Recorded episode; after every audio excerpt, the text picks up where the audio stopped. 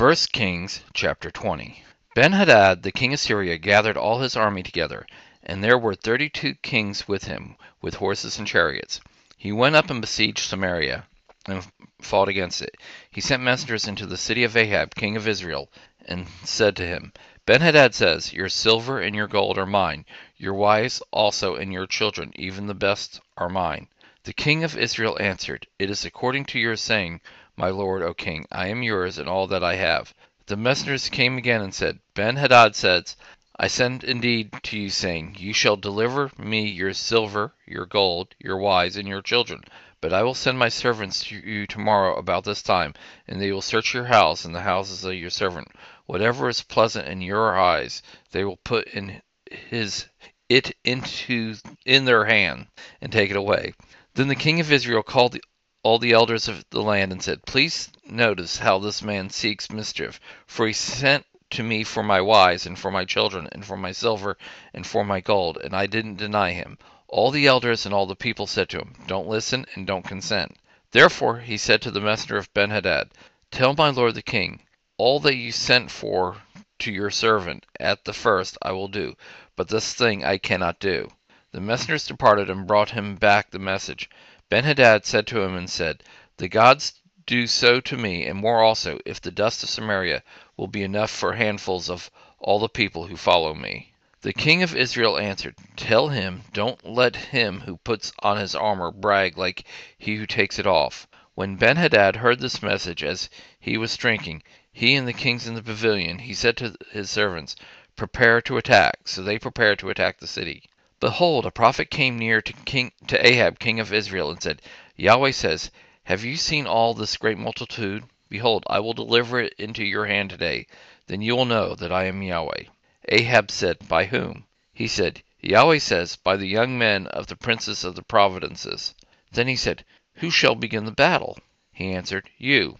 Then he mustered the young men of the princes of the providences, and they were and they were two hundred and thirty-two. After them he mustered all the people, even all the children of Israel, being seven thousand. They went out at noon, but Ben-Hadad was drinking himself drunk in the pavilions, he and the kings, the thirty-two kings who helped him. The young men of the princes of the providences went out first, and Ben-Hadad sent out, and they told him, saying, Men are coming out from Samaria. He said, If they have come out for peace, take them alive, or if they have come out for war, take them alive. So they went out of the city, the young men of the princes of the providences, and the army which followed them. They each killed his man. The Syrians fled, and the Israels pursued them. Benhadad, the king of Syria, escaped on a horse with horsemen.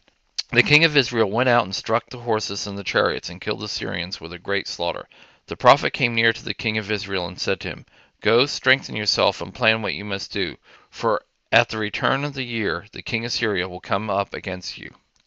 The servants of the king of Syria said to him, Their God is a God of the hills, therefore they were stronger than we. But let's fight against them in the plains, and surely we will be stronger than they. Do this thing, take the kings away, every man out of his place, and put the captains in their place.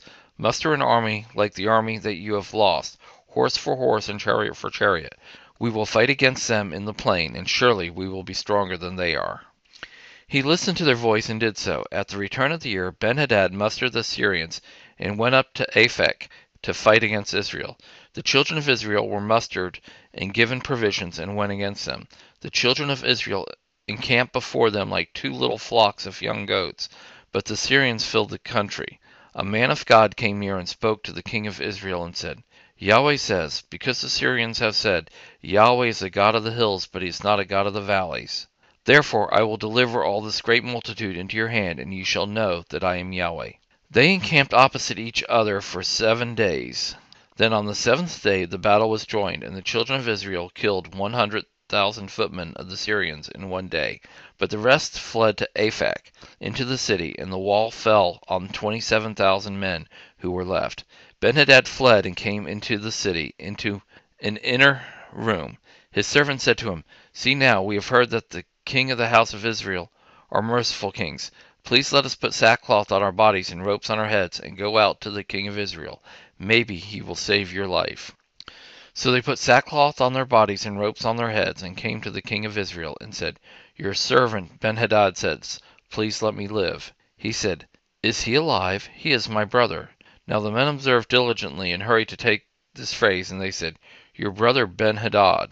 Then he said, Go bring him. Then Benhadad came out to him, and he caused him to come up into his chariot. Benhadad said to him, The cities which my father took from you, your father I will restore. You shall make streets for yourself in Damascus, as my father made in Samaria. I, said Ahab, will let you go with this covenant. So he made a covenant with him and let him go. A certain man of the sons of the prophets said to his fellow by Yahweh's word, Please strike me. The man refused to strike him. Then he said to him, Because you have not obeyed Yahweh's voice, behold, as soon as you have departed from me, a lion will kill you. As soon as he departed from him, a lion found him and killed him. Then he found another man and said, Please strike me. The man struck him and wounded him. So the prophet departed and waited for the king by the way, and disguised himself with his headband over his eyes. As the king passed by, he cried to the king and said, Your servant went out into the middle of a battle, and behold, a man came over and brought a man to me, and he said, Guard this man. If by any means he is missing, then your life shall be for his life, or else you sh shall pay a talent of silver. As your servant was busy here and there, he was gone. The king of Israel said to him, So shall your judgment be. You yourself have decided. He hurried and took the headband away from his eyes, and the king of Israel recognized that he was one of the prophets. He said to him, Yahweh says, Because you have let go out of your hand the man whom I had devoted to destruction, therefore your life will take the place of his life, and your people will take the place of his people.